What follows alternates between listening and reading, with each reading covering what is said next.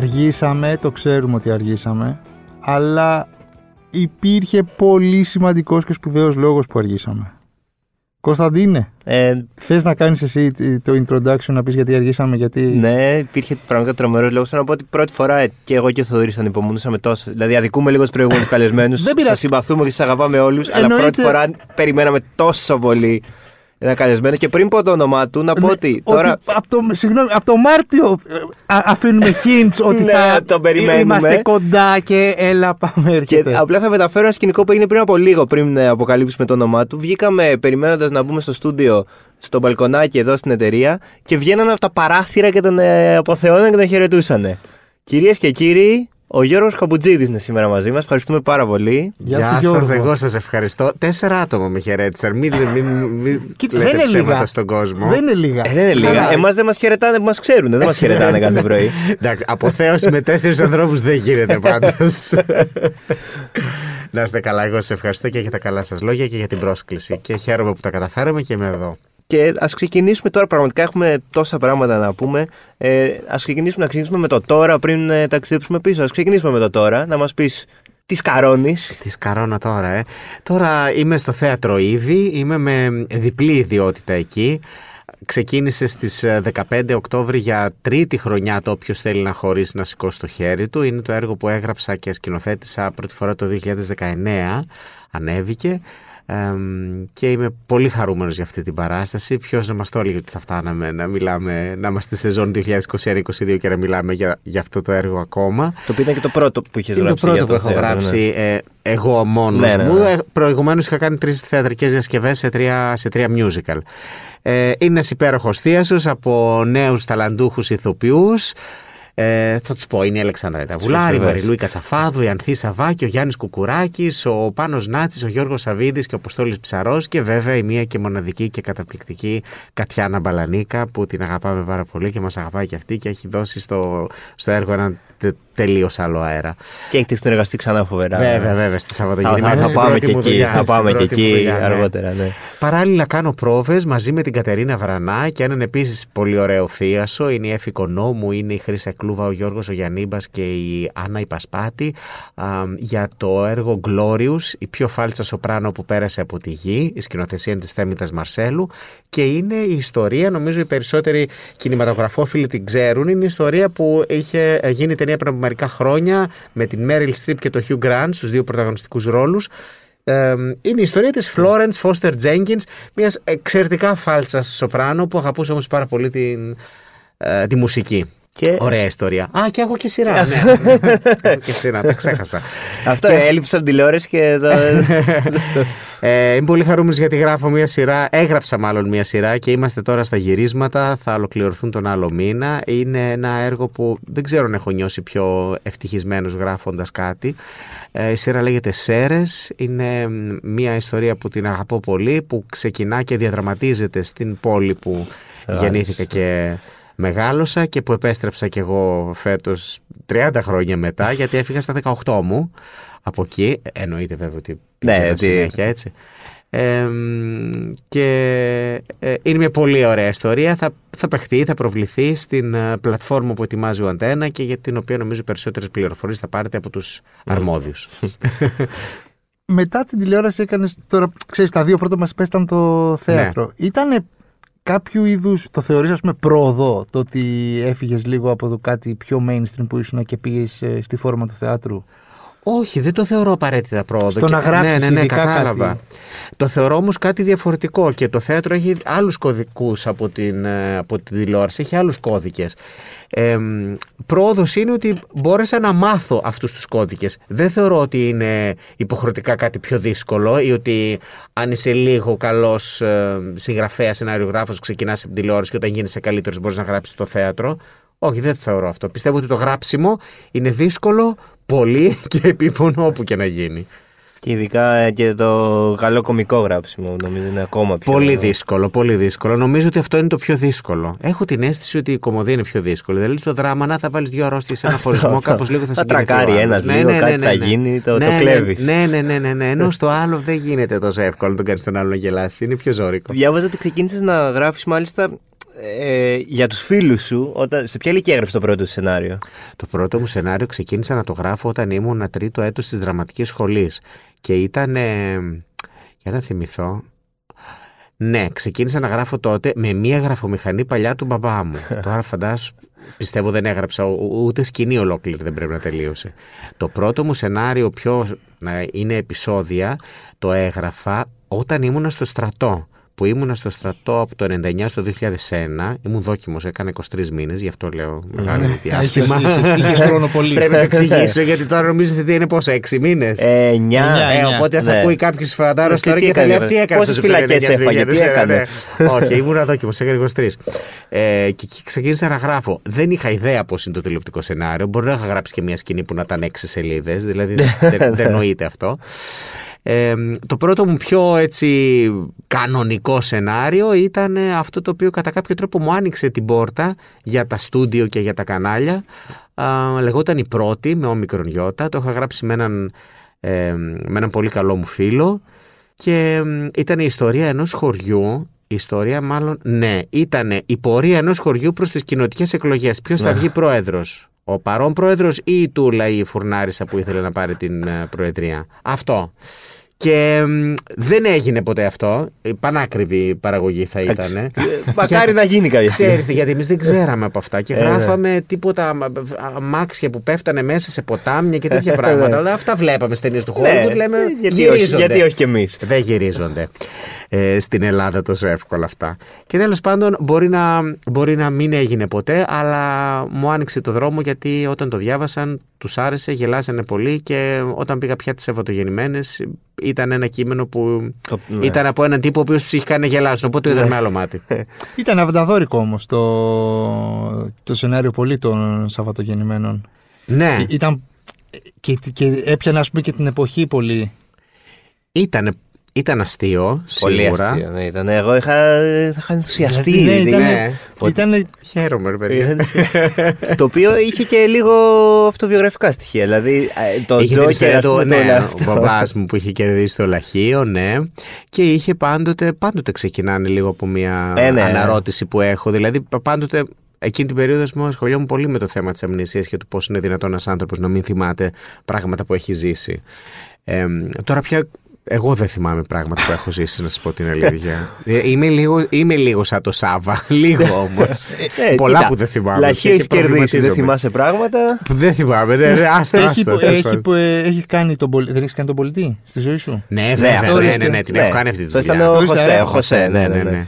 Να ρωτήσω κάτι. Ναι. Πώς είναι να κερδίσεις το λαχείο? Γι' αυτό ήρθα εδώ για να ρωτάς. Πώς είναι να κερδίσεις το λαχείο? Και πόσο χρόνο ήσουν όταν... Όταν έγινε ήμουνα πρώτη ηλικίου, ήμουνα δεκαπέντε. Τέλεια ηλικία. Ναι, αλλά μην νομίζω ότι ζήτησα αυτοκίνητα και μηχανάκια. Ένα βίντεο ζήτησα για να βλέπω ταινίες. Γιατί ήμουν ένα παιδί που ήταν κλεισμένο στο σπίτι. εκατόν είκοσι εκατομμύρια δραχμές ήταν. Άου, άου. Ναι, ήταν πολύ. Και πώς, δηλαδή, θυμάσαι τι έγινε? Θυμάσαι πώς το ανακοίνωσε ο πατέρας σου, δηλαδή. Βασικά τους είπε αρχικά ότι κέρδισε εξήντα για να τους το φέρει σιγά σιγά και τους το είπε νομίζω την επόμενη μέρα την εκατόν είκοσι. Α, είναι και άλλα τόσο. Θυμάμαι εκείνη τη μέρα εγώ θα πήγαινα φροντιστήριο.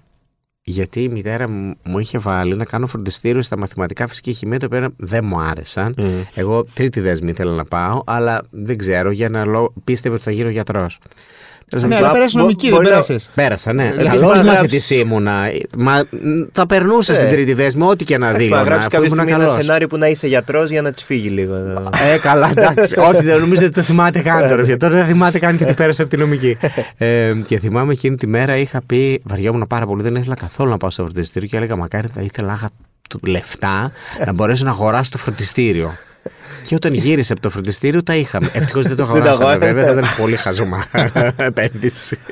Φοβερό. Ναι, αυτό είχε γίνει. Ε, εντάξει, όλοι κλαίγανε, ήταν χαρούμενοι. Εν τω μεταξύ ήταν και η γιορτή του μπαμπά μου. Αυτό έγινε την εικοστή έκτη Οκτωβρίου του Αγίου Δημητρίου. Α, και, πλησιάζει η επέτειος. Και τότε, ναι, και τότε στις Σέρρες και σε όλες τις επαρχιακές πόλεις ο κόσμος πήγαινε επίσκεψη στη γιορτή. Έπαιρνε δηλαδή ένα ουίσκι, ναι, ναι, ναι, γλυκά ή κάτι τέτοιο. Φοβερό. Και εμείς ναι. το κάναμε αυτό. Στα ενενήντα full πηγαίναμε. Βέβαια, βέβαια. Δεν χτυπούσες, ούτε έπαιρνε τηλέφωνο, ναι, ναι, ούτε τίποτα. Ήξεραν ότι θα θα είναι ανοιχτό. Οπότε ερχόταν κόσμος και άλλοι ξέραν για το λαχείο, άλλοι δεν ξέραν και το μαθαίνανε. Ήταν λίγο όλη σουρεαλιστική η κατάσταση. Εντάξει, φαντάζομαι έγινε το thing του, του, των Σερών μετά από. Ναι, ναι, ναι, σίγουρα. σίγουρα ο ναι. οποίος πατέρας δούλευε στον Πανσερραϊκό, έτσι. Ναι, στην Πανσερραϊκό. Ναι. Ωραία, και εσύ. Πήγαινα στο γήπεδο, βέβαια. Ναι. Δεν βλέπω τα τελευταία Ήσουν, χρόνια. Ναι, Ε, δεν βλέπω, αλλά ναι, ήμουνα. Πάντα ήμουν Πανσερραϊκός και ποτέ δεν ήμουν κάτι άλλο πέρα από Πανσερραϊκός. Πώς ήταν να μεγαλώνεις στις Σέρρες των, των χρόνων εκείνων, σε μια μικρή πόλη, μικρή, τέλος πάντων, πιο μικρή. Τότε δεν καταλάβαινες ότι ήταν μικρή. Δεν ξέρεις τι χάνεις. Ναι, τώρα μπορώ να σου πω πώς είναι το να είσαι στις Σέρρες και έχω να πω και πολύ ωραία πράγματα γιατί πήγα ένα μήνα εκεί. Οπότε, συγγνώμη τώρα, αλλάζω την ερώτηση, σε όλα δεν πειράζει. Δεν πειράζει, πειράζει. Πήγαμε λοιπόν για να γυρίσουμε τη σειρά. Ναι, ναι, ναι. Και το μεγαλύτερο μέρος της σειράς είναι γυρισμένο εκεί. Κάποια σπίτια είναι γυρισμένα στην Αθήνα και επίσης κάποιοι χώροι που ούτως ή άλλως ένα, ένα κομμάτι της διαδραματίζεται στην Αθήνα. Ένα μεγάλο μέρος λοιπόν γυρίστηκε εκεί. Και μέναμε όλοι μαζί, συντελεστές, συνεργείο και ηθοποιοί, σε ένα ξενοδοχείο στο Φίλιππος Ξενία. Και να τους ευχαριστήσουμε και πάρα πολύ, φυσικά, για τη φιλοξενία που ήταν άψογη. Ήταν πολύ ωραίο γιατί πηγαίναμε σε, όλα τα, σε όλες τις τοποθεσίες που είχαμε γύρισμα με τα πόδια. Δεν είχε κίνηση, δεν είχε αυτή τη μανούρα του να πάρω το αμάξι και να πάω για γύρισμα κάπου που είναι μία ώρα και mm. ποτηλιά. Πραγματικά πηγαίναμε με τα πόδια, τελειώναμε, μετά με τα πόδια πηγαίναμε κάπου και τρώγαμε. Πι... Ναι, διαφορετική ποιότητα ζωής. Αυτό για το οποίο επίσης οι Σερρέοι με βγάλανε, κάναν πολύ περήφανο. Νιώσα δηλαδή, καμάρωσα πολύ ότι σταματούσαν στις διαβάσεις όλοι. Α, εδώ μόνο ε, στο αεροδρόμιο το κάνουμε. Πάθανε όλοι σοκ όμως. Ότι... Και το άλλο το φοβερό που έχουμε εμείς είναι ότι δύο η ώρα το μεσημέρι κλείνουν τα πάντα. Α, και πάνε και τρώνε. Και ξανανοίγουν έξι. Όλοι είναι σπίτι. Μέχρι και οι καφετέρες μπορούν να κλείσουν τις δύο. Δηλαδή μέχρι τότε είναι. Η πόλη γεμάτη, σφίζει από ζωή, έχει πάρα πολύ κόσμο έξω. Δύο η ώρα ερημώνει. Όταν λέμε ώρες κοινή ησυχίας, το εννοούμε. Σχέστα κοιμούνται τα μεσημέρια εκεί. Ακριβώς, ακριβώς. Λες και ήμασταν στο Μεξικό, ήμασταν. Ναι, οκ, okay, Σέρρες ένα μήνα, αλλά μας έλεγες έξω ναι. τη μεγαλύτερη σου κατάκτηση ναι. ότι πέρασες. Που ζηλεύαμε τα ναι. Και τον κορονοϊό και γενικά. Είσαι. Ζεις στην Αίγινα. Ναι, ζω στην Αίγινα. Ο Γιώργος Καπουτσίδης δεν μένει πια εδώ, δεν ξέρω αν το. Ναι, δεν μένω, δεν μένω. Δεν ξέρω αν το γνωρίζατε. Δεν μένω πια εδώ. Έμενα για πολλά χρόνια στην Αγία Παρασκευή και εξακολουθώ να, να, να νοικιάζω το σπίτι που νοικιάζω στην Αγία Παρασκευή. Ε, ωστόσο, η μόνιμη κατοικία μου είναι στην Αίγινα και κάποτε θα μεταφερθώ και εντελώς εκεί. Πέρασα όντως την καραντίνα εκεί και την πρώτη και τη δεύτερη. Ε, και επίσης εκεί είναι μια τελείως διαφορετική ποιότητα ζωής. Μου άρεσε πολύ αυτό το οποίο έζησα. Νομίζω ότι όλο αυτό το οποίο ζήσαμε ήταν και μια ευκαιρία... Ε, αν θέλουμε να δούμε το, μια άλλη πλευρά, ήταν μια ευκαιρία αν θες να αλλάξεις τη ζωή σου. Και πήρα αυτή την ευκαιρία, την εκμεταλλεύτηκα και πλέον ζω στην, ζω στην Αίγινα. Πριν δέκα χρόνια το φανταζόσουν. Το, το έχεις πάντα σαν σενάριο στο μυαλό σου ότι όταν μεγαλώσω λίγο και κάνω κάποια πράγματα που με ενδιαφέρουν θα θέλω να φύγω από την πόλη και να... Έχω την αίσθηση ότι πάντοτε το, το ήθελα. Μπορεί να υπήρχε στο πίσω μέρος του μυαλού μου. Κάποτε θυμάμαι, λέγαμε τον κολλητό μου ότι θα θέλαμε να έχουμε ένα σπίτι σε νησί και να έχουμε mm. πολλά παιχνίδια επί τραπέζια, γιατί τότε παίζαμε επί τραπέζια ε, κατά κόρον, και να έρχονται φίλοι μας και να παίζουμε. Τώρα δεν πολύ παίζω επί τραπέζια, ούτε έρχονται τόσοι πολλοί φίλοι, είναι αλήθεια, γιατί και με τον κορονοϊό δεν, δεν ήταν και εύκολη μετακίνηση. Ε, νομίζω ότι το ήθελα πάντοτε. Και επίσης, ενώ είμαι στην Αθήνα από το ενενήντα πέντε, όταν πρωτοήρθα για την δραματική σχολή, δεν αισθάνθηκα ποτέ ότι αυτό. Αυ, mm. αυτός είναι ο τόπος μου ή αυτό είναι το σπίτι μου το μόνιμο. Πάντοτε πίστευα ότι είναι ένα μεταβατικό στάδιο. Την, την Αίγινα την αισθάνομαι πολύ πιο σπίτι μου. Είχες κάποια σχέση με την Αίγινα ή... Όχι, όχι, καμία, καμία. Να, από μία μονοήμερη εκδρομή ξεκίνησε από όλη αυτή η σχέση. Ναι, ναι, ναι. Και από πολλά λόγια... χρόνια, το τέσσερα. Το τέσσερα που κάνεις και τις Σαββατογεννημένες και ξεκίνησες, ας πούμε, ξεκινήσαμε να σε... Ξεκίνησε να σε ξέρει ναι, όλη η Ελλάδα. Ναι, το, ναι γιατί. Α, και... δεν με πολύ ήξερε. Χωσέ με λέγανε. Ε, το κύριο Καπουτσίδη. Μία κυρία με είπε κύριο Καπουτσίδη στο τέλος του δύο χιλιάδες τέσσερα και εντυπωσιάστηκα πάρα πολύ. Είστε ο κύριος Καπουτσίδης. Α, μέχρι τότε με λέγανε μόνο Χωσέ. Αλλά μου, μου άρεσε. Ήταν, είχε, είχε, ήταν φοβερός ο ρόλος σου. Ήταν ωραίος ο ρόλος. Ναι. Πώς το, βι, το βίωσες αυτό, το σιγά σιγά να σε αναγνωρίζουν στον δρόμο, το να κάνεις μια σειρά που. Εντάξει, μπορεί το παραπέντε να ήταν. Τεράστια επιτυχία, αλλά και οι Σαββατογεννημένες ήταν μια σειρά που πήγε πάρα ήταν... πολύ καλά και ακόμα και μετά ναι. από τόσα χρόνια. Και πες τις επαναλήψεις, μου άρεσε, ο κόσμος. Το απολάμβανα και ειδικά το. Το περίμενες, ήταν και λίγο. Το ήξερα ότι. Ήταν κάτι που ήθελα πάρα πολύ. Mm. ήθελα να γίνω γνωστός. Από παιδάκι ονειρευόμουν mm. ότι θα γίνω γνωστός. Αν με ρωτήσεις τώρα... Δεν το παραδέχονται τώρα, πολύ αυτό. Όχι, μπορώ Άλλη να σου πω ότι λέτε... το ήθελα από παιδάκι. Αισθανό, έλεγα αυτό το πώς θα γίνει. Πώς είναι που παίρνεις την, την οδοντόβουρτσα και τραγουδάς μπροστά στον καθρέφτη. Αυτό. Α, αυτό. Εγώ μπορεί να ονειρευόμουν ότι ναι, θα δίνω συνεντεύξεις. Από παιδάκι όμως. Mm. Οπότε όταν έγινε... Το χάρηκα πάρα πολύ, το ήθελα, το απολάμβανα. Το πόσο πιεστικό μπορεί να είναι αυτό δεν το σκέφτεσαι, ούτε όταν το ονειρεύεσαι, ούτε όταν πρωτογίνεται. Mm. Από ένα σημείο και μετά είναι πιεστικό. Οπότε η επιτυχία των Σαββατογεννημένων ήταν μια επιτυχία η οποία ήταν μόνο απόλαυση. Γιατί σε λέγανε Χωσέ, σε χαιρετούσαν στον δρόμο, κονάρανε. Αυτά μου αρέσουν πάρα πολύ. Mm. Το να περπατάω και να με βλέπει όλους και να χαμογελάει, μου αρέσει πάρα πολύ. Στο παραπέντε όλο αυτό που έζησα ήταν πολύ μεγάλο και παράλληλα πολύ κουραστικό, γιατί είχε πολύ γράψιμο και έπαιζα κιόλας εκεί και κάθε μέρα. Mm, δεν ήταν, ναι, δεν ήταν ένας ενώ ρόλος. Ήταν μικρός ο ρόλος στις Σαββατογεννημένες.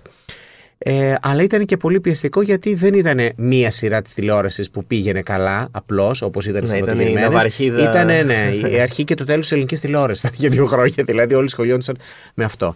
Οπότε αυτό είχε αρχίσει να γίνεται πολύ, πολύ κουραστικό και γι' αυτό μετά το παραπέντε σταμάτησε και λίγα χρόνια. Σε άγχος και λίγο. Νομίζω έκανες να γράψεις κάτι, είχα διαβάσει. Πέρα από το να γράψω και το να ξαναείμαι στην τηλεόραση, έκανα χρόνια. Δηλαδή, νομίζω ξαναεμφανίστηκα τρία χρόνια μετά με το είκοσι. Ε, mm. ναι. Σε άγχωσε κιόλας λίγο, δηλαδή. Έβαλε τον πύχη πάρα πολύ ψηλά και είπες να πάρω λίγο την απόστασή μου να δω πώς θα ξαναφτάσω εκεί. Φαντάζομαι ναι, φαντάζομαι ναι. Γιατί... Όπου σε κάποια φάση πρέπει να σκεφτείς ότι δεν υπάρχει κανένας λόγος να προσπαθείς να ξαναφτάσεις εκεί. Αυτό είναι αυτό που έγινε, το πέτυχες, το κατάφερες, δικός σου ναι, έγινε, δεν πρέπει να το πάρει κανένας και δεν πρέπει να είναι και ο στόχος σου αυτό ντε και καλά. Ο στόχος πρέπει να είναι να είσαι ευτυχισμένος και να περνάς όμορφα με τις ιστορίες που γράφεις. Αυτό όντως μου πήρε και εμένα λίγο χρόνο mm. να, το, να το σκεφτώ και να μην παίρνω και τον εαυτό μου τόσο σοβαρά. Δεν, δεν έχω κάνει ποτέ μου κάποια τόσο μεγάλη επιτυχία. Στο εύχομαι, Θοδωρή. Και εγώ στο εύχομαι. Ευχαριστώ πάρα πολύ.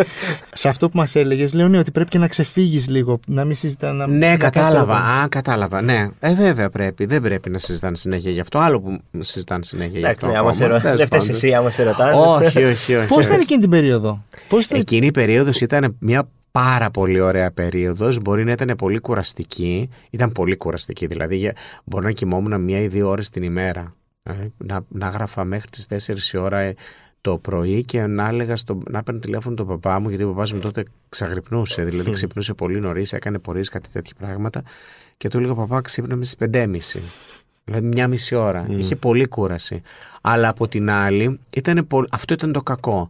Το καλό ήταν ότι περνούσαμε πραγματικά υπέροχα στα γυρίσματα, δηλαδή γελούσαμε Έφ. πάρα πολύ και επίσης ε, χαιρόμασταν πολύ και με όλη αυτή την αγάπη που εισπράταμε από τον, από τον κόσμο.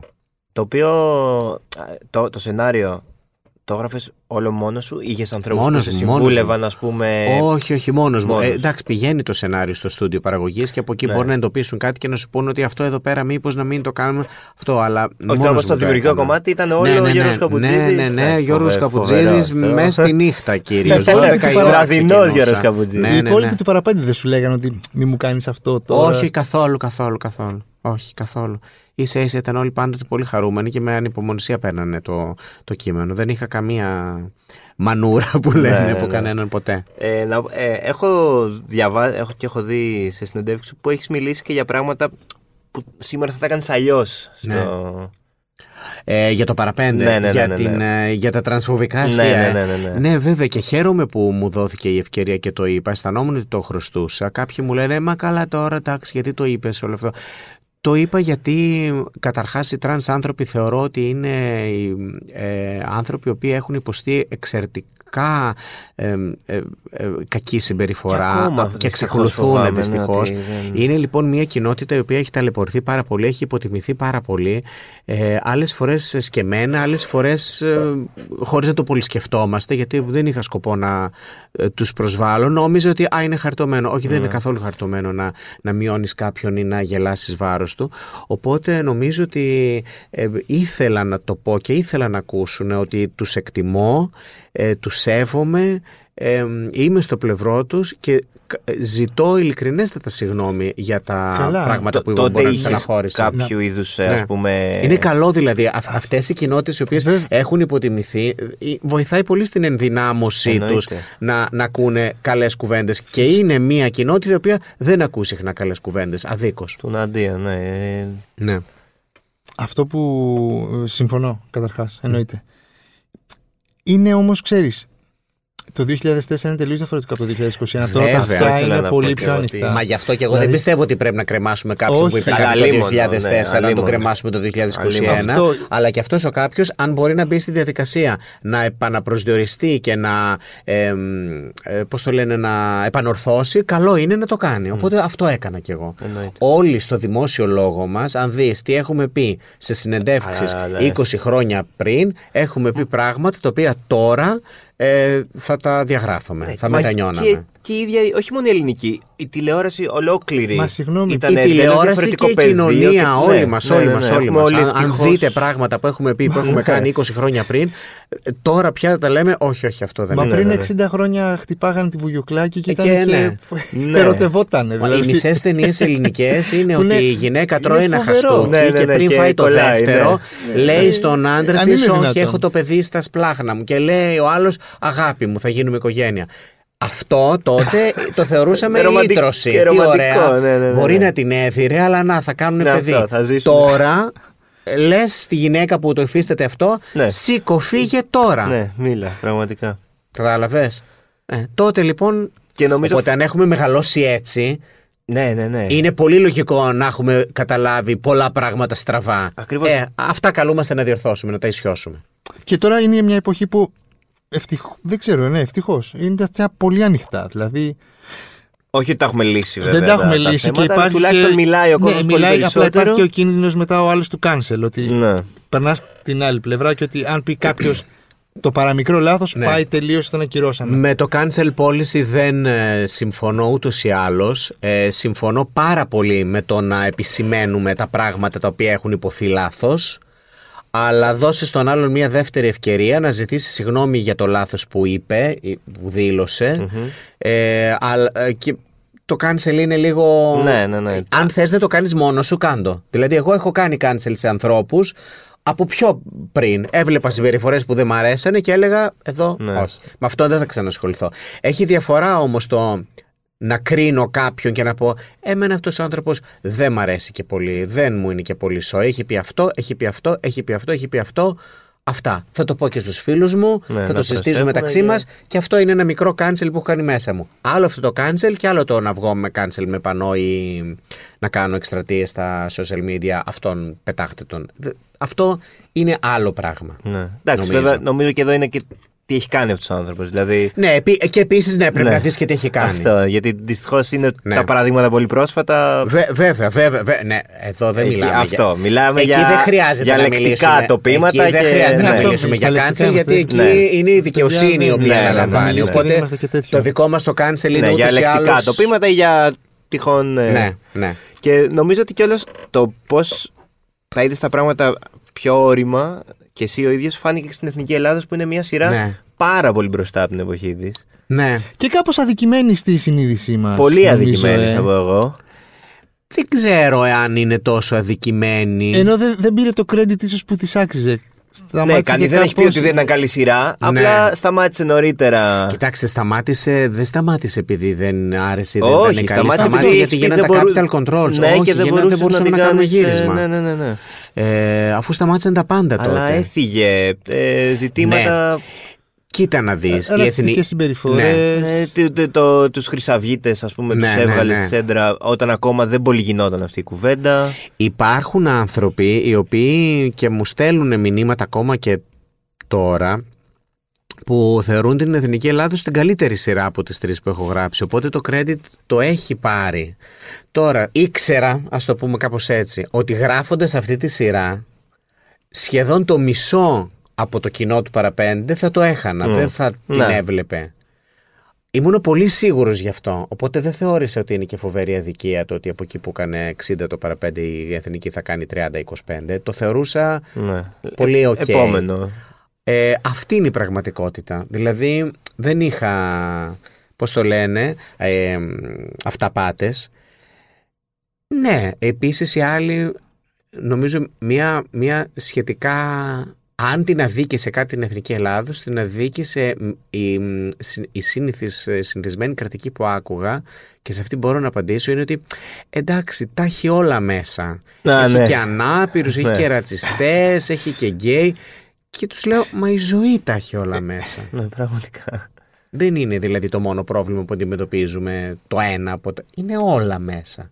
Και καλό είναι η ρατσιστική συμπεριφορά απέναντι στους ε, ξένους, απέναντι στους γκέι, απέναντι στους αναπήρους, απέναντι... είναι ό, όλα αυτά υπάρχουν.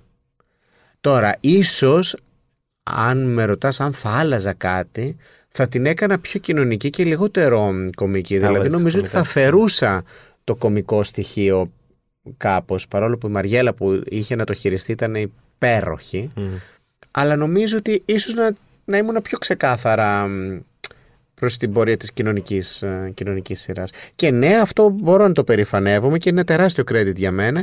Είναι η μοναδική ιστορία, νομίζω, που γράφτηκε στην ελληνική τηλεόραση που έθιξε το θέμα της ε, άκρας δεξιάς. Ναι, ναι, ναι. Καμία του, του φασισμού, μάλλον. Γιατί δεν ξέρω καν αν είναι. Όχι, ο αφασισμός και... δεν είναι ούτε δεξιά ούτε αριστερά, ναι, ναι, ναι, ναι. είναι ένα πράγμα μόνο του. Ε, νομίζω. Σου στέλνανε μηνύματα τότε, ήταν και στη Βουλή, ήταν και ευρωβουλευτές, ήταν. Όχι, όχι. Και... Ήταν στα πάνω τους, τέλος πάντων. Είχα κάτι πραγματάκια τα οποία δεν θέλω να τα συζητήσω καθόλου, σου πω την αλήθεια. Αλλά όχι, ήμουν πολύ αποφασισμένος ότι εγώ θα γράψω αυτό που θέλω. Δεν θα σταματούσα για τίποτα και κανένα. Ναι. Ε, εσύ ο ίδιος έχεις βιώσει ρατσισμό, ας πούμε, ή... Κοίταξε να δεις. Ρατσισμό, ρατσισμό δεν έχω βιώσει από την... έτσι όπως το νοείτε, όπως το πιστεύετε. Ναι. Οποιοσδήποτε ομοφυλόφιλος όμως... Ε, ζει μέσα σε μια καταπίεση. Είναι μια καταπίεση και καμιά φορά δεν την καταλαβαίνει. Κοινωνική χωρίς να το καταλαβαίνει αυτό. Χωρίς να το καταλαβαίνει. Ξεκινάς τη ζωή σου από. Με καταλα... μια καταπίεση. Τώρα, για να σας το εξηγήσω. Είναι μια καταπίεση η οποία κρατάει είκοσι τέσσερις ώρες το εικοσιτετράωρο.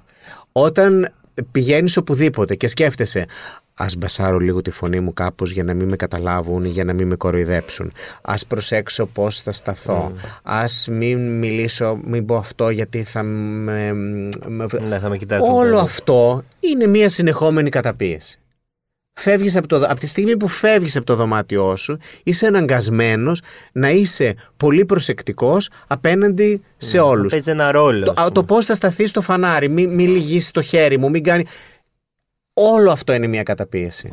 Θα μου πεις, όλοι όταν βγαίνουμε από το σπίτι μας οφείλουμε να συμπεριφερόμαστε κάπως. Δεν μπορούμε να περάσουμε στο κόκκινο φανάρι, πρέπει να ε, ε, περιμένουμε πράσινο. Να... Ε, αυτά λοιπόν τα οποία, αν εσύ έχεις να προσέξεις δέκα πράγματα, ότι δεν μπορείς να δείξεις τα μούτρα του άλλου, δεν μπορείς να φτύσεις, που είναι θέματα ευγένειας, mm. εγώ έχω, είχα τουλάχιστον, είχα άλλα εκατόν δέκα τα οποία ούτε που σου περνούσαν από το μυαλό εσένα. Οπότε αυτό είναι μια καταπίεση.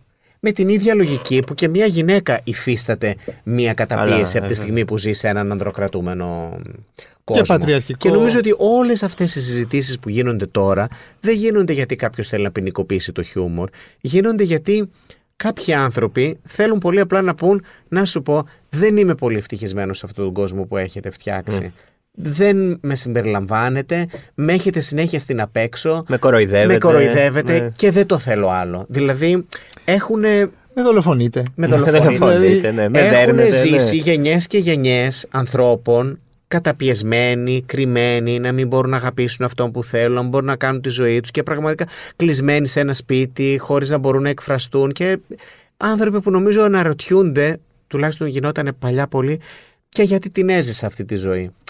Αυτό έχει γίνει. Mm. Οπότε τώρα λοιπόν όλοι αυτοί οι άνθρωποι σου λένε δεν θέλω να ζω έτσι. Και είναι πολύ, πολύ σημαντικό αυτό. Εννοείται. Που γίνεται τώρα. Είναι μια περίοδος αλλαγών. Και φαντάζομαι ότι θα έχουν επικοινωνήσει και μαζί σου παιδιά που θα έχουν πάρει δύναμη και από τις ε, δημόσιες τοποθετήσεις. Ακόμα είναι και τοποθέτησή σου απέναντι στο... ναι. σε αυτά που είχε πει για σένα. Ναι, και χαίρομαι γι' αυτό. Χαίρομαι γι' αυτό. Χαίρομαι το ότι μπορώ. Δεν, δεν είναι... δεν μπορώ να αναλάβω την θέση ενός ε, πρεσβευτή. Όχι, σαν ενός, δημόσιο πρόσωπο ε, ναι, και αγαπητό. Ναι. Γιατί είμαι και ένας άνθρωπος που είμαι πολύ μοναχικός, είναι η αλήθεια. Δηλαδή δεν μπορώ να έχω μία λαοφιλία παραπάνω από αυτό που μπορώ να αντιμετωπίσω. Φοβάμαι ότι το έχεις ξεπεράσει τώρα. Ναι, ναι, ναι. Προσπαθώ να εξηγήσω στον κόσμο ότι είμαι πολύ μοναχικός, γι' αυτό και αυτές οι κινήσεις που σηκώθηκε και πήγα στην Ονυσή. Ναι, ναι, ναι, όχι... Γι' αυτό είμαι πολύ ευγνώμων. Η εκτίμηση των συμπολιτών μου είναι πολύ σημαντική. Να πω και κάτι. Νομίζω ότι σε αγαπάει πολύ ο κόσμος, γιατί πέρα από το, τη δουλειά σου, δεν μας έχεις απογοητεύσει ποτέ. Σε αντίθεση με πολλά πρόσωπα που αγαπούσαμε και κάποια στιγμή τα χάσαμε από κάτι που είπαν, από κάτι που κάνανε. Ναι. Εσύ κάθε φορά που μιλάς ή κάθε φορά που τοποθετήσεις κάτι. Νιώθω θες... ότι δεν σας έχω πει ψέματα. Αυτό. αυτό. Ναι. Ε, και, αυ- και είναι και πολύ. Δεν θα τα πω όλα σωστά. Δεν είμαι τέλειος. Δεν είναι και το. Δεν μπορώ κανείς, να την πετύχω και την τελειότητα. Δεν είναι, ναι, όλοι έχουμε... Θα κάνω και τα λάθη μου. Όταν το δω το λάθος μου, θα το παραδεχτώ. Αυτό που λέγαμε για τα τρανσφοβικά mm-hmm. αστεία. Δηλαδή, είναι. Δείχνει λίγο το χαρακτήρα μου. Ε, το ότι χωρίς να μου το εξηγ... ζητήσει κανένας, ε, ή χωρίς να με πιέσει κάποιος, ή χωρίς να με κράξει κάποιος, από μόνος μου θεώρησα αυτό που έχω κάνει δεν είναι σωστό. Το είδα εγώ, το παρατήρησα δηλαδή. Οπότε αυτό νομίζω καταλαβαίνει ο άλλος, ότι αυτός ο άνθρωπος έτσι είναι. Αν έχω πει ψέματα, έχω πει, όχι ψέματα, πολλές φορές, στο παρελθόν τουλάχιστον, ε, που και αυτό δεν ήταν ψέμα, γιατί πάντοτε τον άλλο τον προσεγγίζω και με χαμόγελο και με χαρά και αυτά. Ε, δεν, είναι, δεν είμαι ο τύπος ο οποίος συμπαθούσε όλο τον κόσμο. Mm. Μπορεί να φαινόταν ότι είμαι ένας τύπος που συμπαθεί όλο τον κόσμο. Τώρα πια φροντίζω να και αυτό να το δείχνω. Ότι ε, δεν θα πάω ούτε εδώ, ούτε εδώ, ούτε εδώ, ούτε εδώ. Γιατί, γιατί μπορεί να μην συμφωνώ με αυτά που λες, γιατί δεν συμφωνώ, γιατί δεν μ' αρέσεις, γιατί δεν σε συμπαθώ. Δε, δε, δε. Αυτά είναι πράγματα που τα έχεις ε, κατακτήσει μεγαλώνοντας και οριμάζοντας. Νομίζω ναι, κάπου mm. κατέληξε ότι δεν χρειάστηκε να ναι. σε συμπαθούν όλοι. Και όπου είναι καλό. Και έκανες ειρήνη μέσα σου με αυτό το πράγμα. Και... Ναι, ναι, ναι, ναι, ναι, ναι. Είναι δύσκολο να. Γιατί όταν όλη σου η προσπάθεια από παιδί είναι να με αποδεχτούν, mm. επειδή ακριβώς θες να σε αποδεχτούν, τι θα κάνεις, θα προσπαθείς να είσαι πολύ καλός και πολύ γλυκός ναι, και πολύ ναι, χαμογελαστός ναι. με όλους. Εγώ τουλάχιστον αυτό έκανα. Ε, από ένα σημείο και μετά. Όταν πια η αποδοχή δεν είναι το ζητούμενο, αλλά είναι η χαρά, η ευτυχία, η ηρεμία, μετά λες οκ, okay, δεν χρειάζομαι ντε και καλά να με χειροκροτήσουν όλοι, ούτε να πούνε όλοι «Α, τι καταπληκτικός ναι, άνθρωπος είναι αυτός». Δεν χρειάζεται, ας μην το πούνε κι όλοι. Ε, ας το πούνε οι άνθρωποι τους οποίους ζω. Έτσι όπως είναι η εποχή τώρα, που αυτό που λέγαμε και πριν, τα αυτιά είναι ανοιχτά, ότι αλλάζει mm. ο κόσμος. Ναι. Ε, σου λείπει να γράψεις μια ιστορία τηλεοπτική, να την πεις, ας πούμε... Με διαφορετικούς όρους από ό,τι το έκανες πριν δεκαεπτά και πριν δεκαπέντε χρόνια. Αυτή η ιστορία που έγραψα τώρα είναι πραγματικά με τελείως διαφορετικούς όρους. Δηλαδή είναι, είμαι, είμαι πολύ διαφορετικός σε αυτή την ιστορία και νομίζω ότι στο δεύτερο κύκλο της, γιατί συζητάμε από τώρα να κάνουμε δεύτερο κύκλο, άλλα δέκα επεισόδια, ε, θέλω να είμαι ακόμα... περισσότερο διαφορετικός. Δηλαδή νιώθω και εγώ ότι έχω εξελιχθεί πολύ σαν σεναριογράφος γράφοντας αυτό το σύριαλ. Οπότε ναι, κάνω αυτό το οποίο με ρωτάς. Όντως το λέω με διαφορετικούς όρους. Ποια ιδέα σας αρέσει περισσότερο από αυτά που κάνεις? Δηλαδή μπορεί να είσαι σκηνοθέτης, σεναριογράφος, ναι, το... τι, πιο, πιο παρουσιαστής από Παρ... τους καλύτερους που έχουν. ε, Μ' αρέσει όταν γράφω μια ιστορία. Μ' αρέσει πάρα πολύ αυτό. Μ' άρεσε η σκηνοθεσία στο θέατρο, να πω την αλήθεια, που δεν ήξερα κιόλας κι αν το είχα. Mm. Θυμάμαι την πρώτη μέρα πριν πάω στα παιδιά στο, στη Μάζο Ξωθίασου, με έπιασαν ψυχοσωματικά. Με έπιασαν υπαρξιακά, δεν πειράζει. Μπορεί να ακούγεται τώρα. Πονούσε η μέση μου, η πλάτη μου. Και λέω αυτό τώρα το έχω πάθει από το άγχος. Αλλά είμαι πολύ καλός τελικά στο να εξηγώ σε έναν ηθοποιό τι θέλω να κάνει. Γιατί το έκανα πρώτη φορά στο, mm. στο το... θέατρο. Ε, μ' αρέσει λοιπόν και αυτό. Μ' αρέσει γενικότερα η θέση του να μπορείς να φροντίζεις τους ανθρώπους σε μια δουλειά. Mm. Αυτό πιο πολύ απ' όλα. Αυτό μ' αρέσει πιο πολύ. Το να μπορείς να αλλάξεις τη ζωή του άλλου προς το καλύτερο. Η εξουσία, επειδή έχουμε συζητήσει πολλές φορές εδώ και ένα χρόνο για την εξουσία mm. και για την καταστρατήγηση και χρήσης. Για την λάθος χρήση, στην καλή της χρήση είναι η υπέροχη, είναι... απελευθερωτική. Είναι από τα πιο όμορφα πράγματα που μπορεί να έχεις, να έχεις. Γιατί έχεις τη δύναμη να καλυτερέψεις mm. τη ζωή κάποιου. Εκεί υποτίθεται ναι, και αυτός είναι ο σκοπός της εξουσίας. Ναι, δηλαδή... αυτός πρέπει να είναι. Ναι. Αυτός πρέπει να έπρεπε, είναι. Δυστυχώς.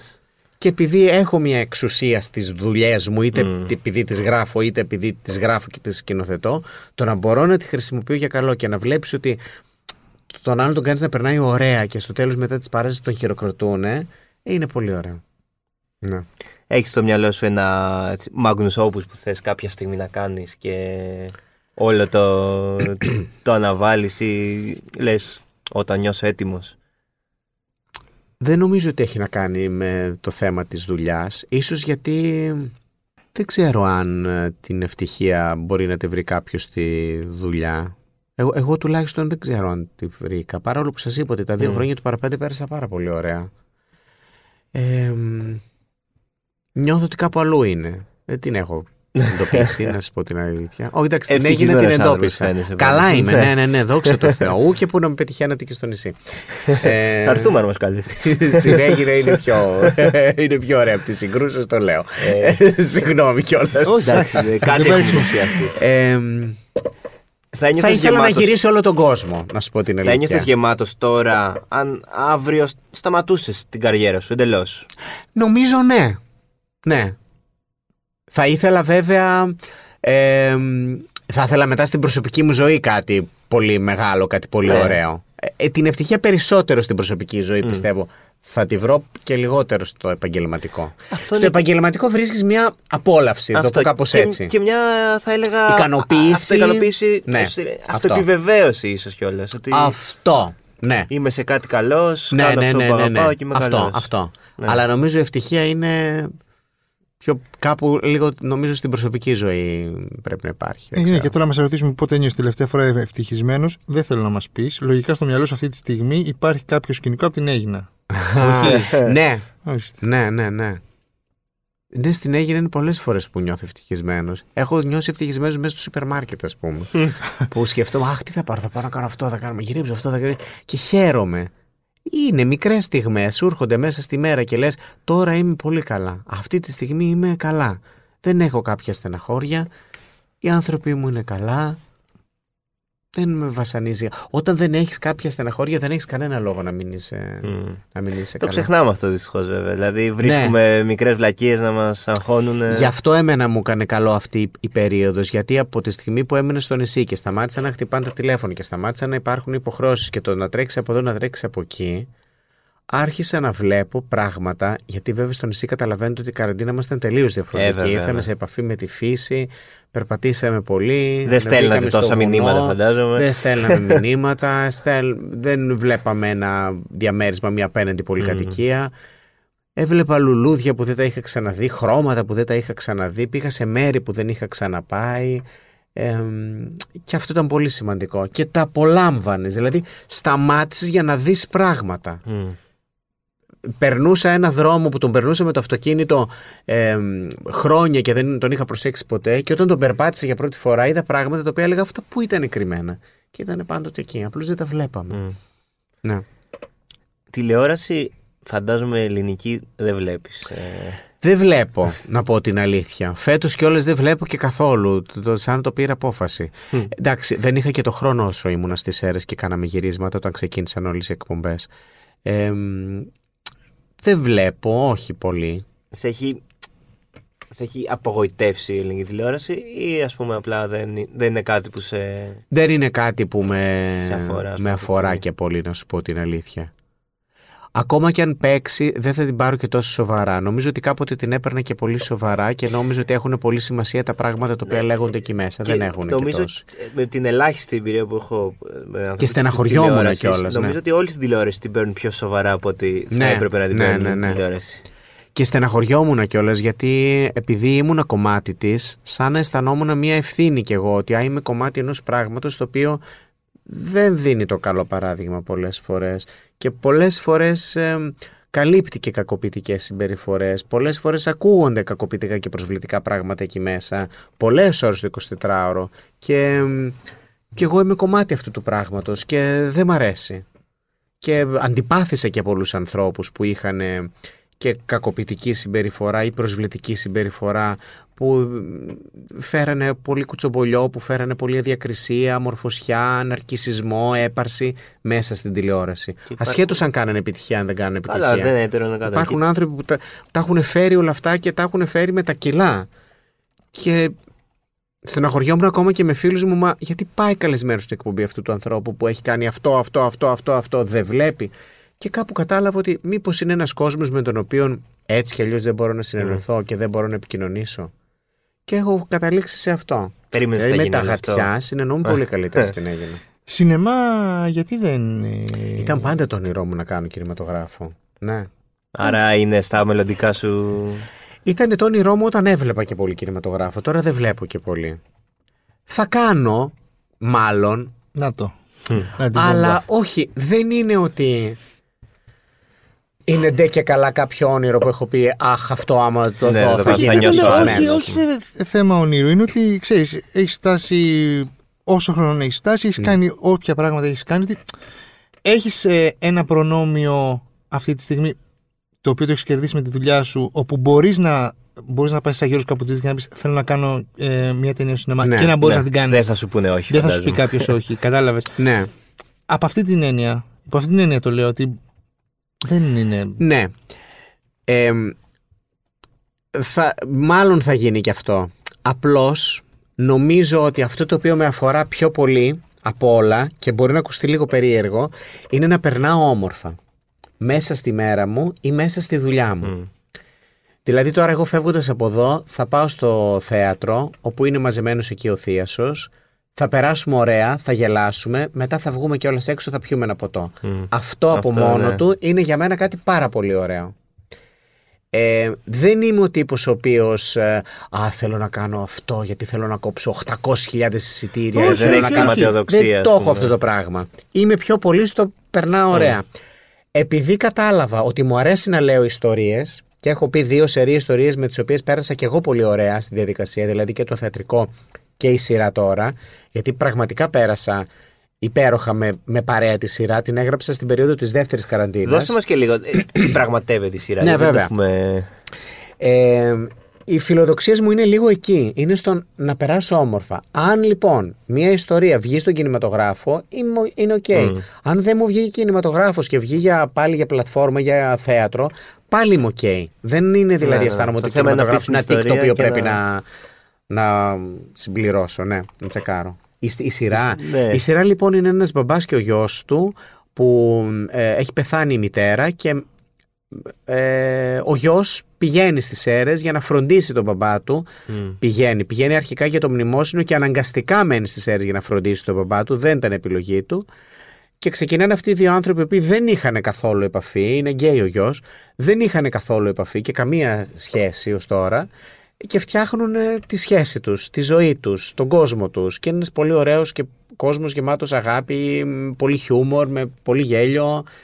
Και αυτό είναι πολύ. Αυτή είναι η ιστορία. Oh, yeah. Bittersweet μου βγάζει κάτι. Ναι, είναι πιο πολύ. Είναι πιο αστείο, αλλά είναι και πολύ συγκινητικό. Και αυτό το οποίο μου άρεσε ιδιαίτερα είναι ότι οι άντρες που διάβασαν, οι straight άντρες που διάβασαν αυτό το σενάριο, συγκινήθηκαν όλοι πάρα πολύ. Γιατί? Γιατί αυτά τα διαφορετικότητα και αυτά είναι. Ναι. Ίδιοι είμαστε. Τις ίδιες στεναχώριες έχουμε.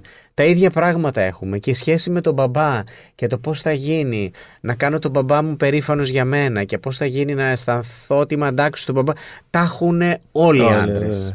Δηλαδή, όλοι οι straight άντρες που το διάβασαν μου είπαν αυτό, ότι πόσο, πόσο ήταν και η δικιά τους πληγή και θέλω και ανάγκη yeah. το να φτιάξουν μια καλή σχέση με τον μπαμπά. Yeah, Οπότε ναι, έχει αυτήν την. Η διαφορετικότητα δεν είναι στο πώς αισθάνεται ένας γκέι άνθρωπος στην κοινωνία, αλλά πώς η κοινωνία ναι, αντιμετωπίζει. Ναι, ακριβώς. Γιατί κατά τα άλλα τις ίδιες στεναχώριες yeah, έχουμε. Yeah. Με τα ίδια πράγματα θα στεναχωρηθούμε. Τους γονείς μας θέλουμε να προσέχουμε, δεν θέλουμε να τους χάσουμε, όλοι θα χωρίσουμε, ναι. όλοι, όλο, όλο, όλο, όλο, όλο. Άμα όσοι... τρακάρεις το ίδιο θα στεναχωρηθείς, το ίδιο θα στεναχωρηθώ, χτύπα ξύλο. Ξύλο, ναι. Οι ίδιοι είμαστε. Ένα μου έρχεται τώρα στο μυαλό ότι, Θεέ μου, ακόμα και μέχρι τη γενιά μας υπάρχουν αυτά τα daddy issues που επιτέλους, ξέρεις, οι επόμενοι, εμείς τώρα ας πούμε, ναι. θα προσπαθήσουμε να τα αλλάξουμε, δηλαδή κάπως έτσι έχω τώρα, τώρα στο μυαλό μου. Έτσι είναι, έτσι είναι, ναι. Άλλο, ναι. Εμένα αυτό μου βγήκε. Ότι ναι, εντάξει, okay, κάποια στιγμή θα πρέπει να αποκατασταθούν ναι. διάφορες σχέσεις. Πολλές, πολλές. Και ξέρεις, που στα παιδιά μου δεν θα ήθελα να περαστούν. Να, ναι, ναι, ναι. ναι. Θα γίνει και αυτό. Με δουλίτσα. Σιγά σιγά, ναι. Δυστυχώς θέλουμε. Να, να σε ρωτήσω αν όλα αυτά που έγιναν τον τελευταίο χρόνο σε σόκαραν ή σε έκαναν να χαρείς ότι επιτέλους. Επιτέλους ρε παιδί μου, κάποιος βγήκε και τα είπε, κάποιος... Ε, φαντάζομαι ότι κάποια τα ήξερες. Με μαύρισαν, να σου πω την αλήθεια, και εκείνη την περίοδο σταμάτησα και να γράφω. Mm. Ε, ήταν πάρα πολύ στενάχωρο, ήταν πάρα πολύ μαύρο όλο αυτό που έγινε. Τώρα πια θεωρώ όμως ότι είναι και πολύ ελπιδοφόρο, γιατί η νέα γενιά που έρχεται ε, ξέρει πια. Ξέρει πώς να προστατευτεί, ξέρει πώς να αντιδράσει. Η δικιά μου γενιά δηλαδή δεν ήξερε. Έμαθε λίγο ότι αυτό είναι. Έμαθε λίγο ότι αυτό είναι. Και θυμάμαι πολύ χαρακτηριστικά ότι εγώ άκουγα ιστορίες για πολύ μεγάλους σκηνοθέτες όταν ήμουν φοιτητής στη δραματική σχολή. Όπου ο τάδε κάνει αυτό, ο τάδε κάνει αυτό, ο τάδε κάνει αυτό. Αλλά βέβαια είναι καταπληκτικός. Και κάπου δεν μου κολούσε αυτή η φράση. Και ποτέ δεν έχω εκτιμήσει άνθρωπο που είχε κακοποιητική συμπεριφορά, όσο σημαντικός και αν θεωρείται, ακόμα και τώρα, και δεν χρειάζεται να πω ονόματα, δεν ζούνε κιόλας, για το χώρο του, του θεάτρου. Δηλαδή δεν με νοιάζει αν έχει δεν κάνει ιστορικές. Δεν είσαι το διαχωρίζουμε το έργο. Όχι, όχι, δεν με νοιάζει αν έχει κάνει ο άλλος παραστάσεις ιστορικές και συγκλονιστικές και αυτά.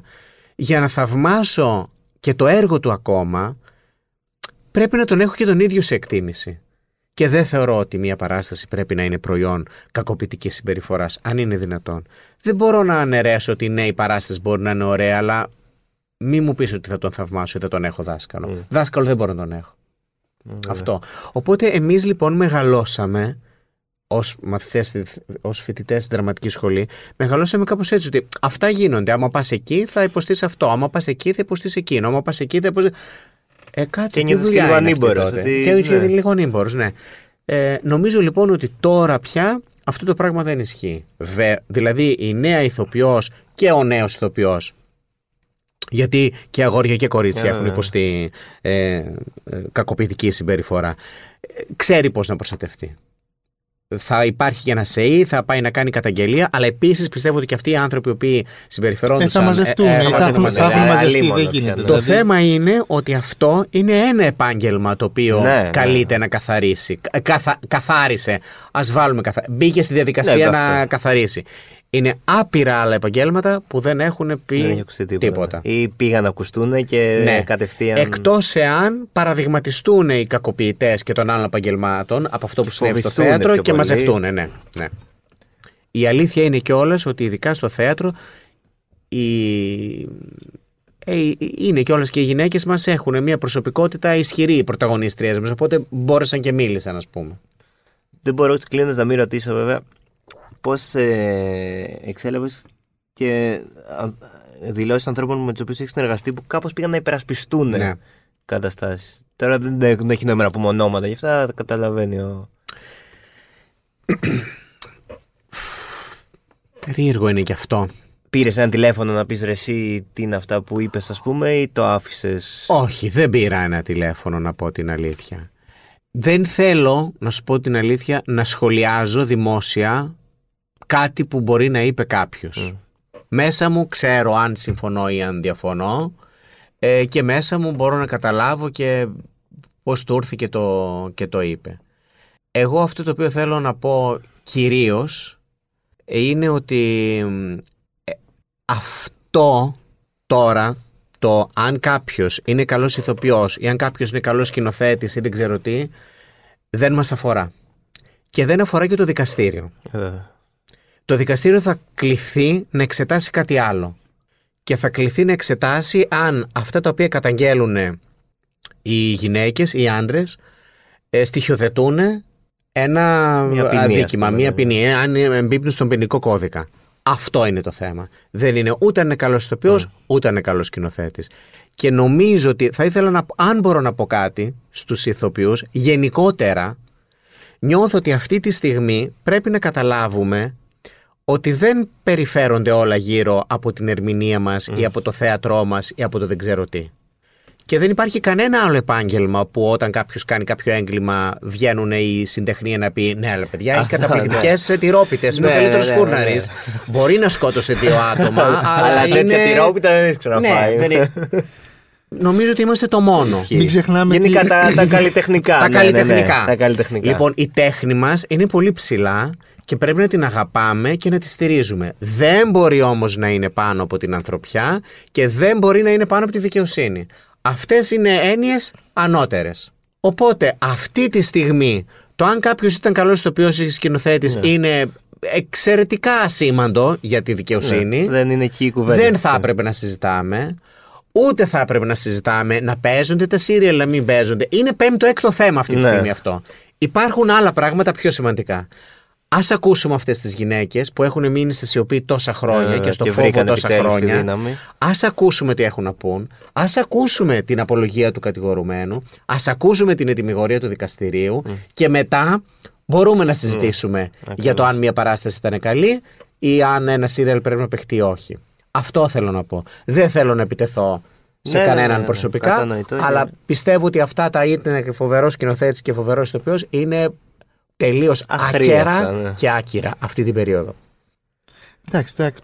Κάτι πρέπει να πούν όμως και αυτές, σε αυτές τις εκπομπές. Δηλαδή θέλω να σου πω. Δεν θέλω, δεν κάνω το δικηγόρο διαβόλου, δεν τις υπερασπίζομαι. Εντάξει, αλλά μπορούν να πούν τόσα άλλα πράγματα. Το, βέβαια, θέλω, δεν χρειάζεται να πούνε. Ειρωνικά το λέω. Ότι δεν είναι. Αλλήμονο. Τέλεια. Ε... Ε, Γιώργο, θέλω να μας πεις.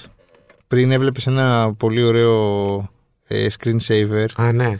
Και μας είπες ότι έχεις πάει τέσσερι, τέσσερις φορές στην Ισλανδία. Ναι. Ε, ποια είναι η σχέση με τα ταξίδια? Και αποτελούν, εγώ βλέπω αυτή τη στιγμή απέναντι ένα ζεν Γιώργο Καπουτσίδη, έτσι. Βοηθάνε τα ταξίδια στο να είσαι ζεν. Ναι, βοηθάνε πολύ. Δεν είναι μόνο η Αίγινα, βοηθάνε και τα ταξίδια. Ένας στόχος λοιπόν που με ρώτησες, επειδή με ρωτούσες για μεγάλους στόχους, πώς ναι. μου το είπατε, το, το Magnus Opus. Αυτό το Magnus Opus. Θα ξέχασα τα λατινικά, έτσι θα έχετε πιο πρόσφατα. Όχι και πολύ. Ας πούμε, ένα σπίτι στην Ισλανδία θα το ήθελα. Πιο πολύ αυτό να κάνω ταινία. Αυτό, αυτό είναι ευτυχία, να ξέρεις. Ναι, μ' αρέσει πολύ αυτή η χώρα, την αγαπώ πολύ. Νομίζω ότι μου μοιάζει. Τέσσερις φορές μας είπε, να ξέρετε, με τα κλειστά μικρόφωνα ότι ναι, είχε σκεφτεί δύο Γιώργος. Θα ήθελα, ιδανικά, θα ήθελα την επόμενη φορά την Πέμπτη να πάω με αυτοκίνητο, mm. με το δικό μου το αυτοκίνητο και να. Ε, δεν συμφέρει καθόλου να νοικιάσεις αυτοκίνητο στην Ισλανδία, να σας το πω. Αν να ξεκινήσει τη... και να πα. Ε... Ναι, έχω, τα έχω δει, τα έχω τσεκάρει όλα. Παίρνεις πλοίο από τη Δανία, νομίζω και από το Ρότερνταμ έχει. Από τη Δανία πάντως έχω βρει ένα πολύ ωραίο δρομολόγιο που περνάει και από τα νησιά Φερόε και μετά πάει Ά, στην Ισλανδία. Ε, και να μπορέσω να μείνω εκεί, ας πούμε, ένα μήνα, να, τη, να γυρίσω σπιθαμή προ πιθαμή. Ταξιδεύεις συχνά. Κάποτε ταξίδευα πάρα πολύ προ-κορονοϊού. Ε, τώρα λιγότερο. Και τώρα να σου πω και κάτι άλλο. Ένας λόγος ίσως που ταξίδευα ήταν γιατί δεν είχα βρει τη βάση μου, ή γιατί μπορεί να μην αισθανόμουν τόσο καλά ή τόσο πλήρης, τόσο ευτυχής στο σπίτι μου. Τώρα από τότε που πήγα στην Αίγινα. Mm. Δεν έχεις τόσους λόγους να την αφήσεις. Όχι, όχι. Και μάλιστα ε, όποτε ταξίδευα πάντοτε αισθανόμουν κάπως πιο ελεύθερος. Δεν με ήξερε κανένας, δεν με κοιτούσε κανένας. Mm. Οπότε αυτό. Αυτή λοιπόν την ελευθερία την οποία την έψαχνα σε ένα ταξίδι, το να πάω κάπου και να μην μου μιλήσει κάποιος και να μην πει να βγούμε μια φωτογραφία και με, την έχω βρει στην Αίγινα. Οπότε τη, τη ζω εκεί. Παρ' όλα αυτά σε... μ' αρέσει. Είσαι local πλέον, δηλαδή δεν είναι. Ναι, ναι, ναι, ναι, ναι. Εντάξει, βέβαια. Δυσκολεύομαι να πιστέψω ότι δεν σε χαιρετάνε και εκεί χαιρε... συνέχεια. Ναι, αλλά είναι σε χαιρετάνε ο Γιώργος της Αίγινας και όχι τον Γιώργο Καπουτσίδη. Ακριβώς, ακριβώς. Έχει διαφορά. Ναι, και είναι ωραία, αυτή, είναι ωραία αυτή η διαφορά. Μην είμαι εγκρινιάρης, το ήθελα, το ζητούσα, αυτό ήθελα. Ναι, εσύ, εσύ είπες, να γίνω γνωστός. Ναι. Απλώς όταν περνάνε και τα χρόνια, ναι. καταλαβαίνεις ότι οκ, okay, και αυτό το έζησα. Και τώρα ίσως είναι πιο ωραία να και είμαι σε... λίγο πιο ξεκούραστο. Είναι κάθε... και διαφορετικές εντοχές σου κιόλας. Και σε κάθε περίπτωση άλλα θέλει ο δεκαπεντάχρονος σε αυτός μας και άλλο. Ε, βέβαια, βέβαια. βέβαια. Μετά. Στα είκοσι ήθελες να είσαι στα κλαπ και να ξενυχτάς mm. και να γυρνάς έξι ώρα το πρωί. Mm. Μπορείς να το κάνεις στα πενήντα. Δεν μπορείς. Ε, το ίδιο και δεν θες κιόλας. Και δεν θες κιόλας. Ε, και εγώ ούτε μπορώ ούτε θέλω. Θέλω λίγο την ησυχία. Ωραία, Γιώργος, σε ευχαριστούμε πάρα εγώ, πάρα, πάρα, πάρα πολύ. πολύ. Νομίζω άξιζε η αναμονή. Για μας τουλάχιστον δηλαδή ήταν. Και ε... για μένα, πέρασα πολύ ωραία. Πέρασα πολύ ωραία και, και, και χάρηκα που ήρθα. Ανοιχτή πρόσκληση όποτε θες. Αν και δεν πολύ είσαι στην Αθήνα. ε, θα είμαι ένα μήνα ακόμα, θα είμαι σε ρί τώρα. Και εσείς στο θέατρο να έρθετε από. Καλά, εννοείται θα έρθουμε. στο θέατρο Ήβη. Όποτε θέλετε, όποια μέρα θέλετε, να δείτε όποια παράσταση θέλετε. Σε ευχαριστούμε πάρα πολύ. Καλή και... αρχή στο θεατρικό με την Κατερίνα που δεν έχει αρχίσει ακόμα. Σε όλα. Ευχαριστώ και σε εσάς, παιδιά. Και... πάντα χαρούμενοι και δημιουργικοί. Και εσύ αυτό να είσαι ζεν. Πάντα χαρούμενος. Μακάρι. Να είστε καλά.